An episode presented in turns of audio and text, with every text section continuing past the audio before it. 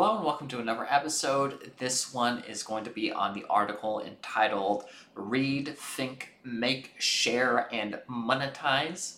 It was posted originally September 12th, 2022. So, with that out of the way, let's get straight into it. For the past few years, all my working schedule has revolved around five activities. In this post, I'll go over these content uh, concepts read, think, make, share, and monetize, and explain why I think they're vital for any entrepreneur's success. Uh, section 1 Read. It may be beneficial to know that the process I'm about to explain works a lot like an infinite step by step process. For example, you start with read, then you move to think, all the way until you get to monetize, then start back at read and do it all over again. Read is pretty self explanatory. I read a lot, both uh, books and articles, to know things I probably wouldn't have been able to figure out otherwise. I've already explained my book read pos- uh, process in a separate post, but for articles, I'm mostly looking for either uh, one, pieces that talk about current trends, or two, stories and profiles that I might be able to glean something out of. I never read uh, current events, aka news, uh, and so when I talk about current trends, I'm more talking about like things like technology, like machine learning and, and you know Web three stuff like that, rather than uh, current events like uh, you know uh, as of uh, me recording this, the FT uh, the FTX exchange just crashed, but I wouldn't care about reading about that. But I would care about reading about Web three and, and cryptocurrency more generally speaking. Uh, so I don't read current events because most of the news cycle is useless information, and if it really was important, it usually gets in my ears naturally. No newsfeed uh, required. Same thing with the, the FTX thing I just heard about on Discord, honestly, and, and Twitter. I need anything else. I say read, though for uh, my creative work in particular, this is not exactly the case.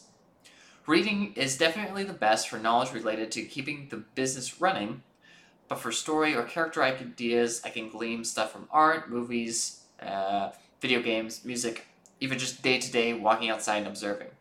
For example, Sorry We're Closed, uh, this is a, a short story that I wrote, is based on a single Twitter thread I saw about a person's father committing suicide. It was totally by chance. I have no idea who that person was, nor do I think I'll likely ever encounter them again. That's the power of spontaneity. Uh, section 2 Think. The natural next step for reading, at least in my opinion, is thinking. I take all the info I get from books, articles, games, conversations, etc., and I try to make uh, patterns out of it. What do I think is cool? What do I think is an opportunity? How can I use a trend to my advantage? All that sort of stuff. Every morning, I get out a planning notebook and I write whatever strategy stuff is on my mind. Uh, this is now converted into a uh, notepad, note taking software, Obsidian. I use Obsidian uh, for specifically for planning. Uh, sometimes this goes nowhere, sometimes bits and pieces get reused somewhere else, and sometimes, just sometimes, it gets made. Section 3 Make. Making is the most time consuming process. I am very selective with what I make because of it. Sometimes I get too excited about an idea, plan the whole thing out in a weekend, and on Monday I realize it's a waste of time to work on because I have X, Y, Z to finish first. I try to avoid this, but even now it happens. And honestly, even though I try to avoid it, it happens at the same rates as it happens when I was trying, eh, when I didn't really care about avoiding it. So it's learn like it happens.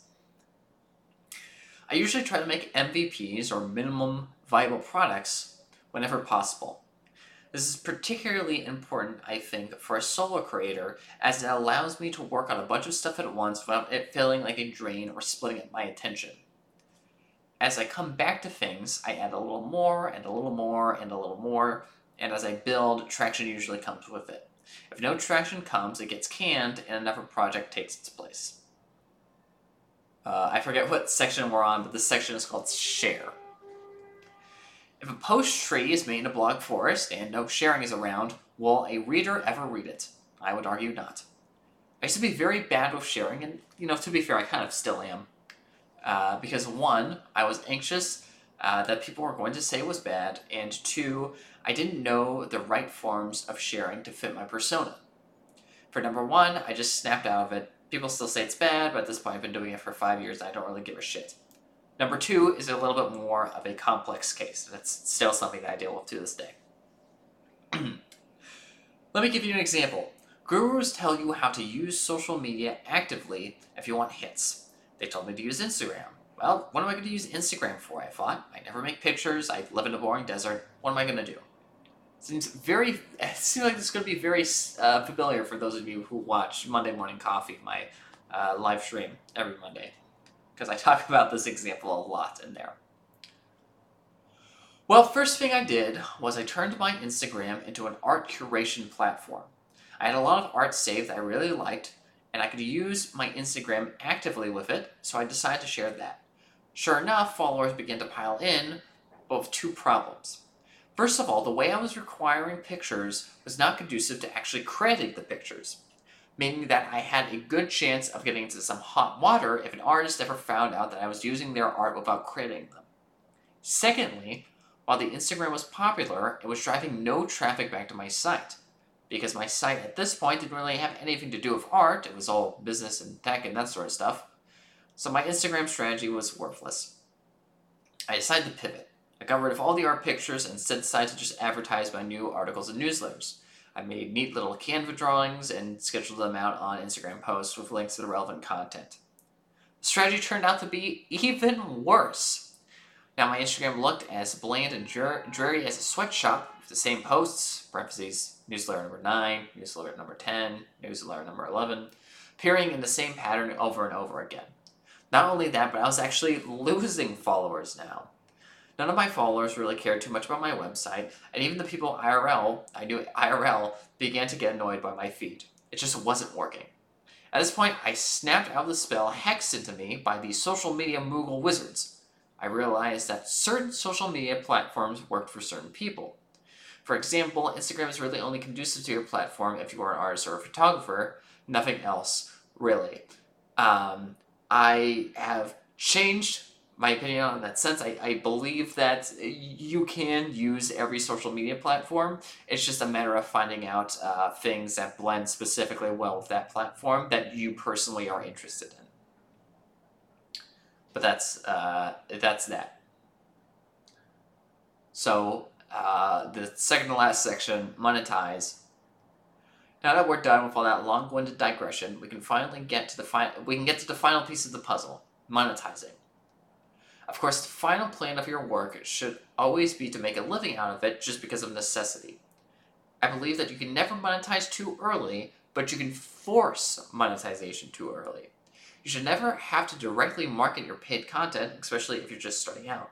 Instead, excuse me, instead just focus on driving people to your brand and let them buy your products on their own. People don't come to an app just because you built it, but people will pay for your subscription just because they came to your app. Um, and then from here, I post an example of the program working, but let me take a sip of water first. All right, I need to refresh after that. I've been doing a couple of these in a row. Uh, the last section, the day in a life of a working program. To better understand what I'm talking about, let me take you through an example of the life cycle in Fru and full, using one of my recent posts as an example. As I write this article, my most recently released post was why you might want a trading account over an IRA. Reading wise, this work was inspired a lot by the writing done by Ramit Sethi, who often has interesting contrarian takes on personal finance. In particular, he's a big proponent of having your money work for you now rather than later.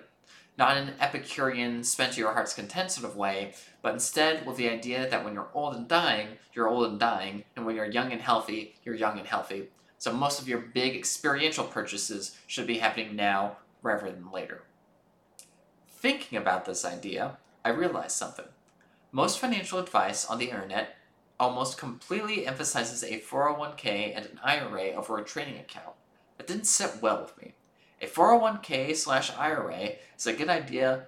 Uh, being a good idea is one thing, but saying that you don't need a trading account just because of all the benefits that come from an IRA, uh, not necessarily. Pair this with some additional reading from Morgan Housel's The Psychology of Money, which makes a good point that IRAs are too young for anyone to have successfully gone through the whole process anyway. Uh, in other words, financial advisors imply that you can invest in an IRA when you're 18 and it pops out at 16 a millionaire. It, it, it lets you become a millionaire at 65. But IRAs were only created in 1974, 48 years ago. That means that in order to have done what the financial gurus claim, you would have had to start your IRA within the first two years of its invention. With this thought in mind, I went to crafting an article. I'll save you the chore of reading about my writing process, it's out of the scope of this blog anyway. But from there, I scheduled the post down and waited a couple of months until it finally became ready to be published. I shared it to my social media alongside Hacker News and LinkedIn. Um, and then, of course, I made sure that my premium subscription was clearly indicated on the page, my monetization option of choice, just in case any readers were so curious. And that is still a method that I follow to this day. I've been following it for a very long time now, so it shouldn't really come as a surprise that uh, just two months later, yeah, I still think this is a great idea. Anyway, that is that one. Uh, if you go into the description, you can read the original uh, writing for that post, uh, as well as some of the other places you can find me on the internet. But for now, that is that, and I will see you in the next one.